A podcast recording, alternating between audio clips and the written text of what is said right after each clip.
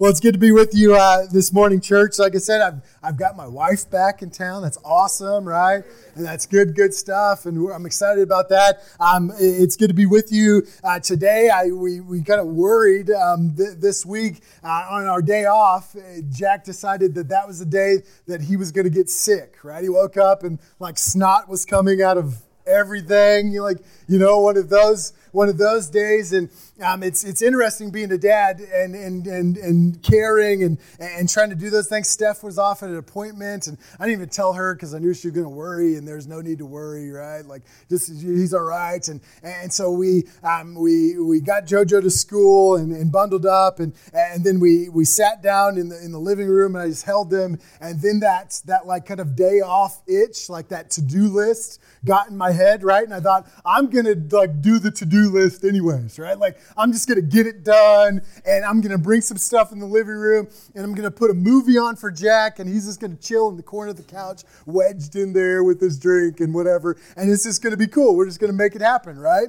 Yeah, absolutely wrong, right? Uh, I should know this. Like, I, this is not my first rodeo. I should know this. I've been doing this for a couple years now. And, and so I, I get it all, I get it all ready and I, and I bring the stuff that I need to do in the living room and I put him in his thing and I start the movie and I'm working on my thing for about two minutes. And, and then I hear Jack's phrase that he uses often now is, uh, Dad, Dad, I need you right? Dad, Dad, I want you. And it doesn't matter. You could be like holding him. He could be in your shirt like a koala, and he's still going to say the same thing, right? I want you. I'm like, I'm right here, dude. I'm here. Right? I can't, you, you can't crawl in my skin, but, but uh, that started. And I, so my first reaction is like, you're okay, buddy. I know you don't feel good. Just watch your show. And his first reaction is, it's not a show, it's a movie, right? and I need you, right? I need you. And so I put the stuff down and, and I went and I grabbed him and I snuggled with him. But that, that, that idea that I thought I was going to get some stuff done, but what I really needed to do is just be present. That my son needed me in this snot infused state that he was in. Uh, and, and there was no substitution. I could have had the Paw Patrol life size characters in my living room and surrounded him in song and dance, and he still would have needed me, right? I, could have done uh, anything. We could have brought in a unicorn from a far off land and brought it right next to him.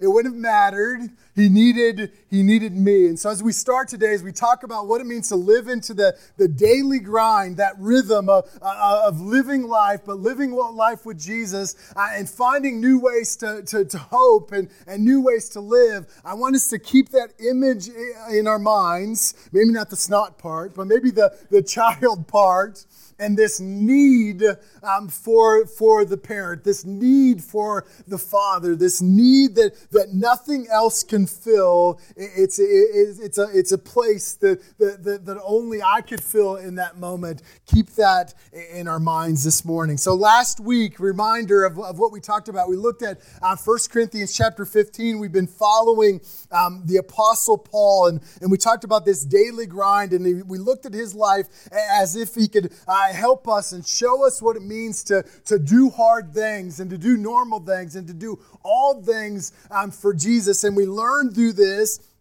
um, that, that Paul works, but not only does he work, but he has this grace fueled passion for life. Like he, he shows us what it means to do all things for the, for the glory uh, of Christ, this God empowered passion and direction to live out his calling in the everyday grind. He shows us what it looks like to do every single thing, that when things get tough, and the daily grind gets tough and everything go, goes cattywampus, right? He's not wishing his current situation away. We talked about how he sits in that, he's present in that, and he's not only present in that, but he continues to work for the Lord in the midst uh, of difficult things. He lives for Jesus right where he is. He doesn't check out and say, Oh, when this is over, then I can finally fulfill my calling. No, he doesn't say that. How many of you have said that maybe in life? I know I have. Oh, when this gets done, then I can finally do that. He's not one that is always looking for the next best thing, but he's one that's looking for ways to serve Jesus where he is, no matter if he's on in prison or he's just been shipwrecked, whatever it is. Paul's one that shows us that what it means to trust in the grace of God, and God does a beautiful work in him as God sustains him and invites him and carries him through some pretty hard places, all while Paul leans in to his Savior and submits again and again and again. So I left us last week with a hard question, a question that um, I've probably been grumpy about all week. You asked my wife, but a, a question that, that's difficult. I ask you this What am I wishing away right now that God wants me to lean into? Like, what are some ways that I'm, I'm wishing away this circumstance, or it's hard, or whatever it is, or it's difficult, or I just don't like it? What are some things that I'm wishing away that God wants me to lean into because God's got something to teach me, maybe in that, or, or, or God's got uh, some uh, plan that's, that's, that's laid out that I just can't see? What are some ways that, that God wants to shape me and empower me to walk through them rather than to run from them, right? A difficult question, but we see that Paul is one that leans into questions like this. And so, if you have your Bibles with you this morning, we're going to open up um, uh, Philippians this morning, uh, chapter 4, uh, a letter um, written by Paul. We're going to find Paul in the daily grind of life, but he's not out on the street. He's not doing things that he, that he loves and he knows about, but he's uh, in prison. Philippians chapter 4, um, starting in, in verse uh, 10 this morning, we find Paul in the middle of prison. Uh, he's in this place where he doesn't know if he's going to be let go or he doesn't know if he's going to be killed or he just doesn't know what's, what's going to happen. But he's in the middle uh, of prison and he's writing this church in Philippi. Um, uh, number one, because he loves them, right? He's helped them, he's discipled them, he loves them. But number two, he's a good boy. His mom maybe taught him uh, some good things that when he receives a gift, he's supposed to send a thank you card, right? Like, I'm still working on that. Pray for me, all right? Uh, that, that he he, he, he's received this financial gift from this church to support his ministry. And so now he's writing um, back to them to thank them um, for caring for him. And that's where we, we pick up uh, today uh, in Philippians chapter 4, where, where Paul is thanking them uh, for their generosity, he receives that gift. And we're going to find out some amazing things from this uh, little snippet uh, of the thank you card section. Uh, so, church, hear the word of the Lord this morning from Philippians uh, chapter 4, starting in verse 10. It says this I, Paul, rejoice greatly in the Lord uh, that at last you renewed your concern for me. Indeed, you were concerned, but you had no opportunity to show it. I'm not saying this because I am in need, for I have learned to be content, whatever the circumstances. I know that it is best, uh, that I know what it is to be in need, and I know what it is to have plenty. I've learned the secret of being content in any and every situation, whether well fed or hungry, whether living in plenty or in want. I can do all this through him who gives me strength. The word of the Lord this morning. Thanks be to God. Uh, we're here and, and reading this. Um, it, it sounds awesome, right?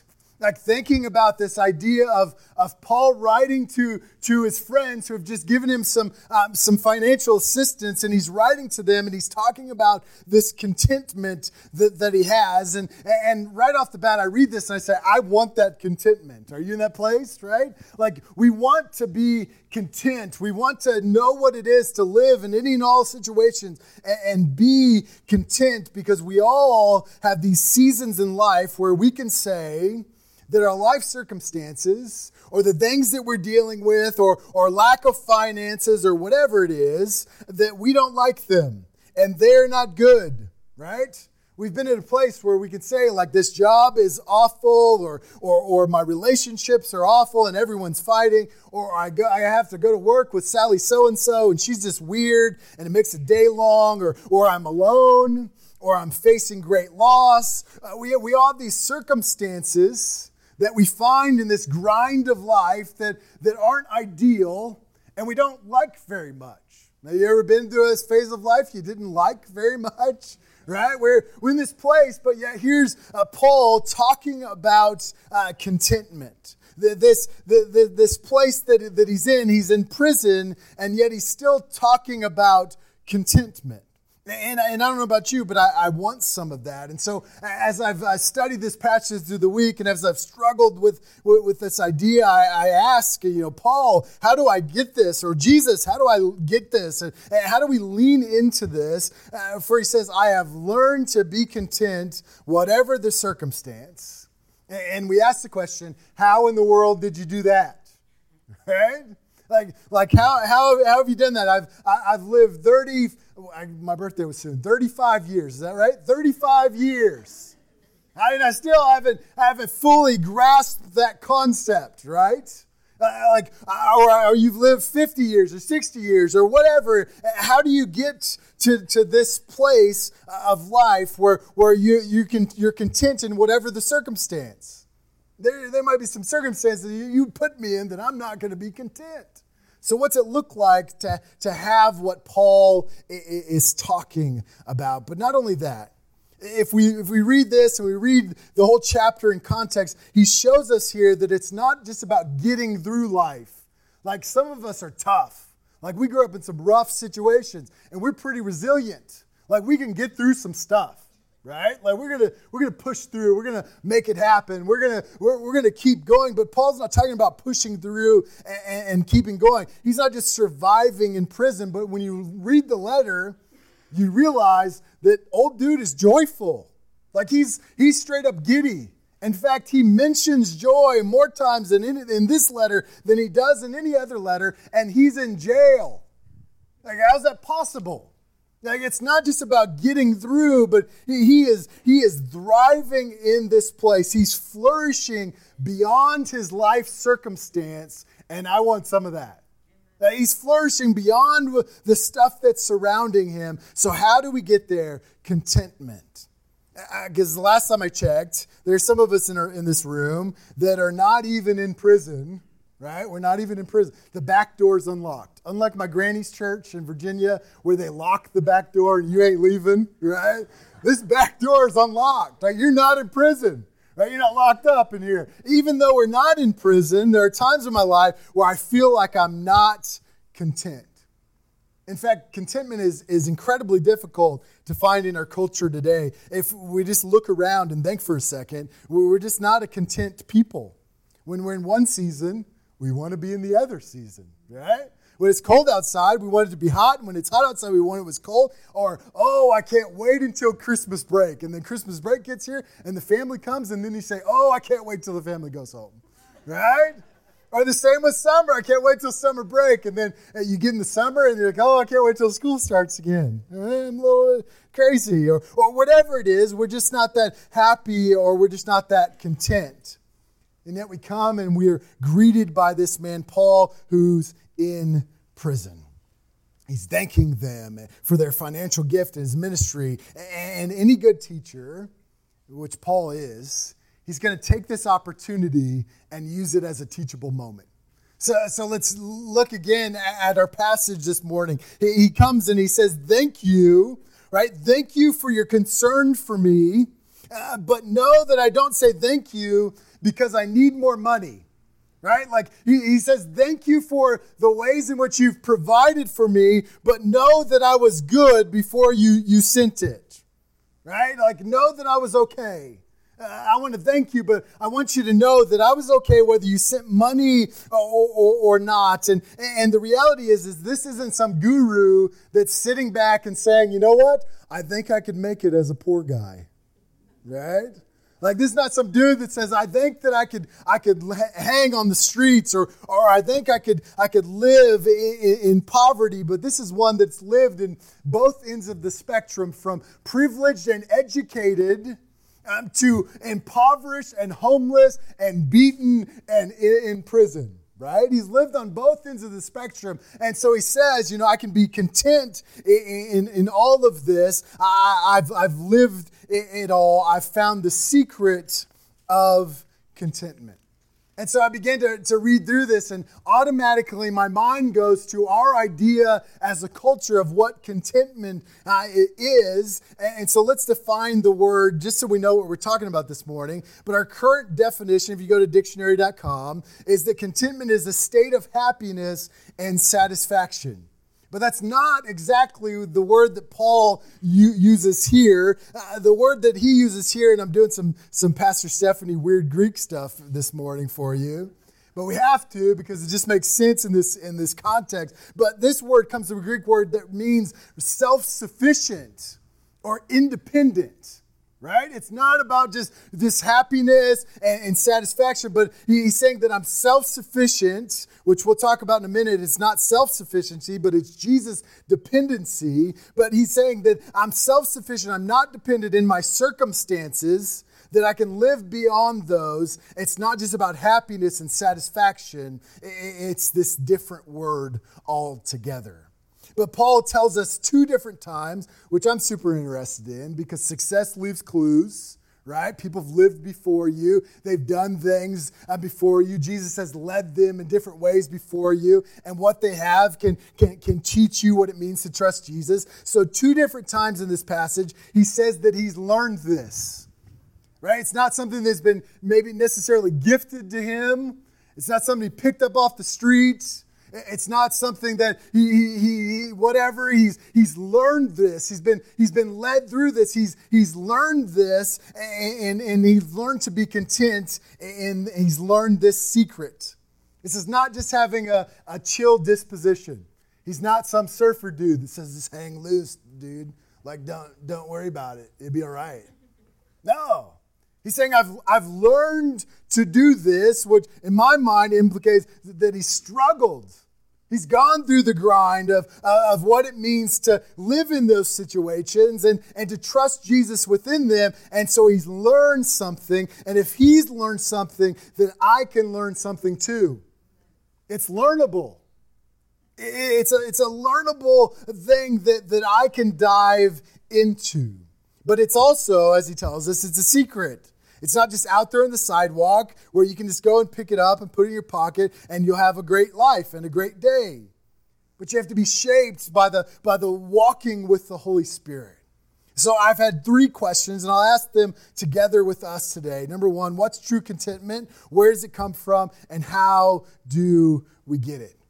There's this old pastor uh, named Jeremiah Burroughs, a pastor in the 1600s right? And you think way back then, like, what's it mean to pastor in the 1600s and what's it mean to pastor in 2019? Maybe a little bit different, but as I began to read, uh, he wrote this little book called The Rare Jewel of, of Christian Contentment. Uh, but it's not that different at all. He defines Christian contentment like this He says, Christian contentment is an inward, peaceful disposition. Christian contentment is an inward, peaceful disposition. Number one, it's inward. And that's good because it's inward, it's not rooted in our circumstance, right? Like we didn't say when you get this or when you get a million dollars or when you get whatever, then you'll be content, but it's it's an inward thing. It, it, it's an inward peace that there could be chaos all around me. I could be in the worst place ever, but I've got some stability in my heart that goes beyond my circumstance. It's an inward peace. Maybe a better way to say this is tell you what it's not. It's not us pretending like we're at peace. It's not us pretending like we're at peace. Pastor Jeremiah 1600s writes about how people deal with situations and stress, and it's still incredibly true today. We haven't changed very much. Sorry, friends. Like we just have newer phones. That's what happens, right? newer phones than they had, right? But he says this. He said there, there's two different kinds of people that he that he notices. And the first one is this people who cannot restrain the unrest of their spirits, but in words and behavior, they reveal what woeful disturbances are within them.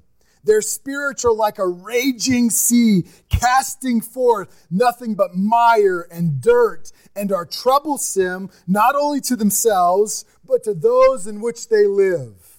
Like some of us are thinking, wow, like you described my coworker, right?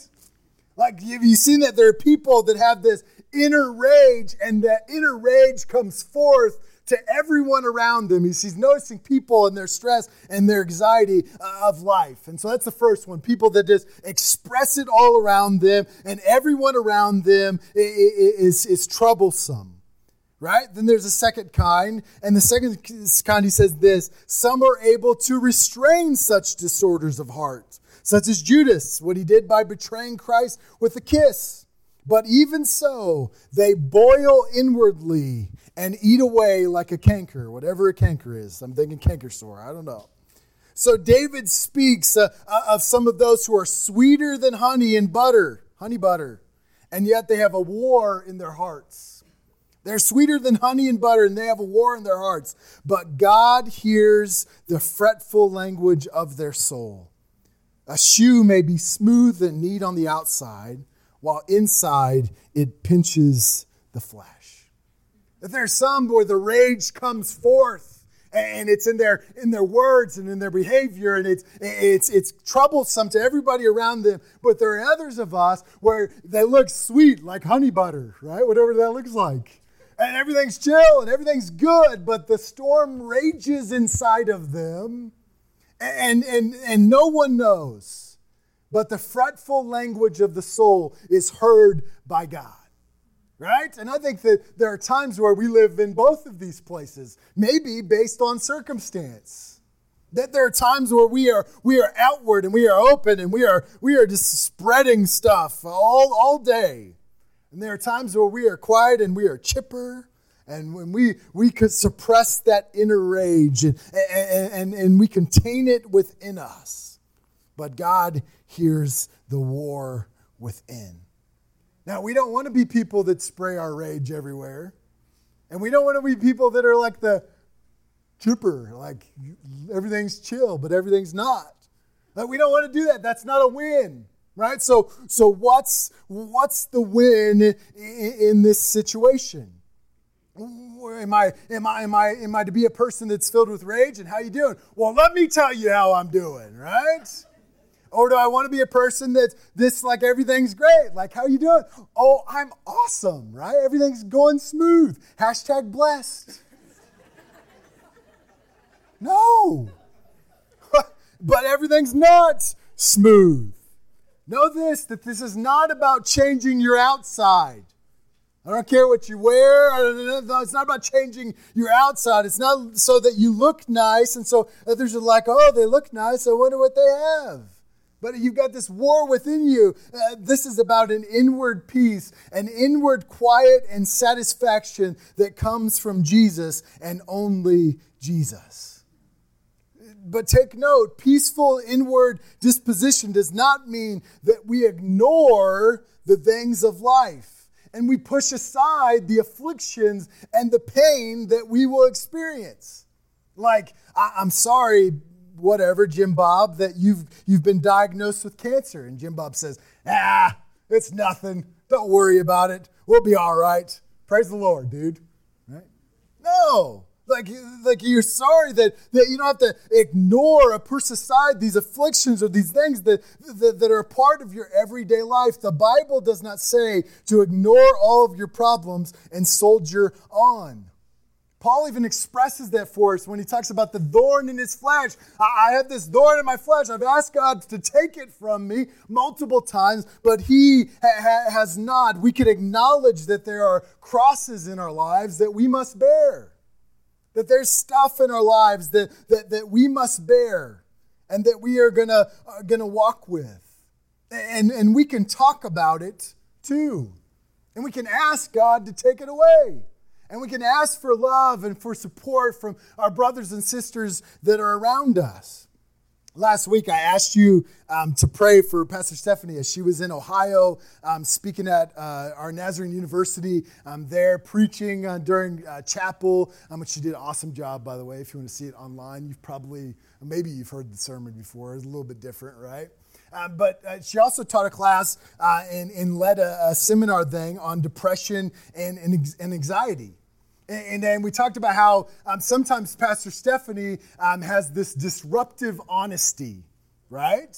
Where she's honest about uh, the things that she experiences and, and she's honest about what it means to, to, to, to ask for help and what it means to, to, to ask for God's uh, leadership and, and, and God's direction in those things. And she bears her soul about the difficulty of, of what it means to live with depression and anxiety. And so I asked you to pray for her because that's a disruptive honesty it's disruptive, uh, and even example uh, from the from her time there that there's a, a, person in senior leadership at the university that goes to the thing and afterwards like just spills all of the his dealings with depression and anxiety, and he did it all alone for so many years, right?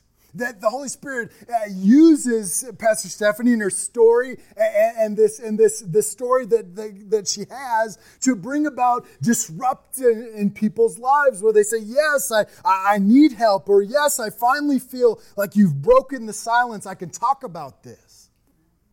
But it's also disruptive on the other side where people have without a doubt said that she should just shut her mouth right? Like seriously, like you should you should just shut her mouth and maybe Tommy you could censor her a little bit and, and keep her reined in, right? Good luck with that. right? But what are we supposed to say?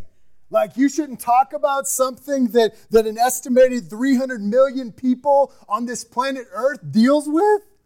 Really? That we're supposed to push it to the side? I think not. There's this, this place where, where, where it's not about just, just pushing things to the side and acting like they don't exist. But, but this is this place where we are honest and we ask for God's help and we ask for the help of our brothers and sisters. And hear this this morning peace and contentment does not require ignorance, it doesn't. Nobody's asking you to ignore the pain that you've experienced or experience in life. Peace and contentment does not require ignorance. Stop it. So we, we come and we, we see that Paul models this for us, that, that, that we can know everything about a situation and about a life storm and still be at peace. That we can know all the ins and out of what's going on and still be content. That from a place of contentment, I can say, I'm at peace because of your grace, God, not because I like the situation. I'm at peace because of your grace and because of your strength and because you are with me, not because I want to go through this because this hurts or this is awful or, or this is hard to do. It's not, oh, a broken leg. Thank you, God. Broken bones are the best. I'm sure you're gonna you're gonna make my underarms callous so I can do the Olympics down the road or something cool like that. Like, thank you for breaking my leg. No, that's crazy. Don't. Peace and contentment does not require ignorance. But Christian contentment is an inward, peaceful disposition that no matter what happens around me, I am content. I am at peace. So, how do we get there? If circumstances don't get me there, if new Lamborghinis don't get me there, if money won't get me there, where does it come from?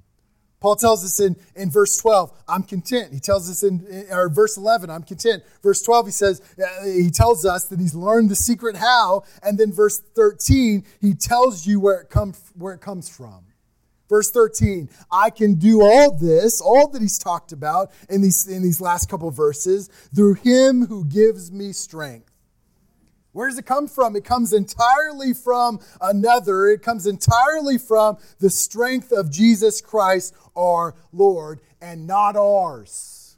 Not mine, not yours. It comes from Jesus. Now, verse 13 is on a lot of t shirts, right? Like, nothing wrong with that. But it's on a lot of t shirts your marathon t shirt, your swim meet t shirt, your wrestling t shirt, your football t shirt, your your beat cancer t-shirt, your every shirt, right? I can do I can do all things or all this through him who gives me me strength. Now I love the internet. I've got one picture up there, Jaden. Um, this is why I love the internet because it gives out jewels like this, right? Right? So I can do all things through Christ, which strengthens me. Uh, and we've got a kid lifting a lot of weights, and Jesus is the spotter, right? And sometimes we, we think if we, we use it that way, it's not necessarily bad to use it on your marathon shirt. We're, we're not saying this, but this is not Paul saying that Jesus is going to help you do anything that like accomplish something. Like Jesus is not going to help a, a five year old lift a thousand pounds in the gym. It just isn't going to happen, right? That's not to do anything, but, but Paul's saying in context that, that Jesus is going to help you do this thing, these things, and these things are being content in all life situations. That, that it's, it's Jesus' strength. That he's saying that I can be content. I can have this inner peaceful disposition in every situation. Why? Because of the strengthening one, because of Jesus. Not my strength, not my self sufficiency, but a Jesus sufficiency. It's his strength that gets me here. Paul doesn't know what will happen to him in prison, and he's okay. Why? Because he has a radical dependency and strength that comes not from himself, but comes from Jesus. Hear this if you hear anything today that the one who has all the power and all the authority and all the things that you might ever need in life. Jesus, that one, he loves you. And he absolutely cares about you. And he will empower you in the place of life that you are in right now. And when I look at Paul and I see that, that when we lean into this truth, more and more we are changed from the inside out. And we begin to see the world and we begin to see our circumstances differently. But some of our circumstances are pretty darn difficult and pretty unbearable at times. So I dare say that this is not something that just happens. Like, boom, you got it. And it happened instantly and you're just good to go. Maybe for you it did, but not for me. For me, this deepens every day when I'm empowered to trust and embrace Jesus in the everyday grind of life. The good stuff that I'll freely eh, step into, but also the stuff that I just don't want to do and I don't want to experience and I don't want to be a part of. In the good, I will praise him and remember that all good comes from God. In the bad, I will trust him. And Jesus proves himself to be faithful again and again and again. He is present. Man, all those times where I, I, I just ran, right? Like, think back to all the situations like you just ran from. Like, from past experiences of life, I can be pretty sneaky. That's called survival right? When, when difficult things come up, I can, I can find something to, to, to, to, slip out of if, if, I, if I really needed to and, and if I really didn't feel comfortable in the situation. But I think back and think of, of who I might be if I would have allowed God to, to, to walk me through that hard conversation.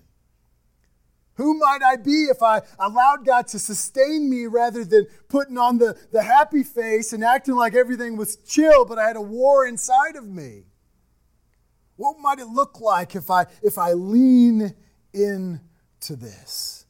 To allow Jesus to, over time, to, to remind me of his presence and to remind me of his faithfulness day in and day out. But here's the secret part that the most contented person in the world, most content person in the world, is at the same time the most dissatisfied person in the world.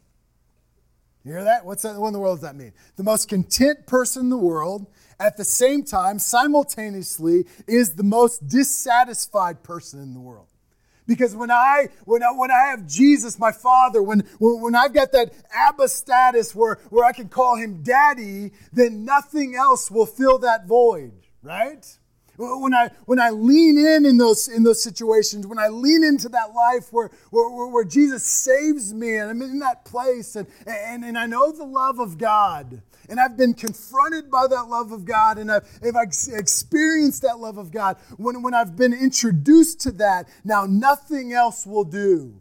Nothing else will do in the beginning of that, anyways. But now that I have this, nothing else will do. You could, you could take everything away and, and I'll be okay because I have my Father. Right?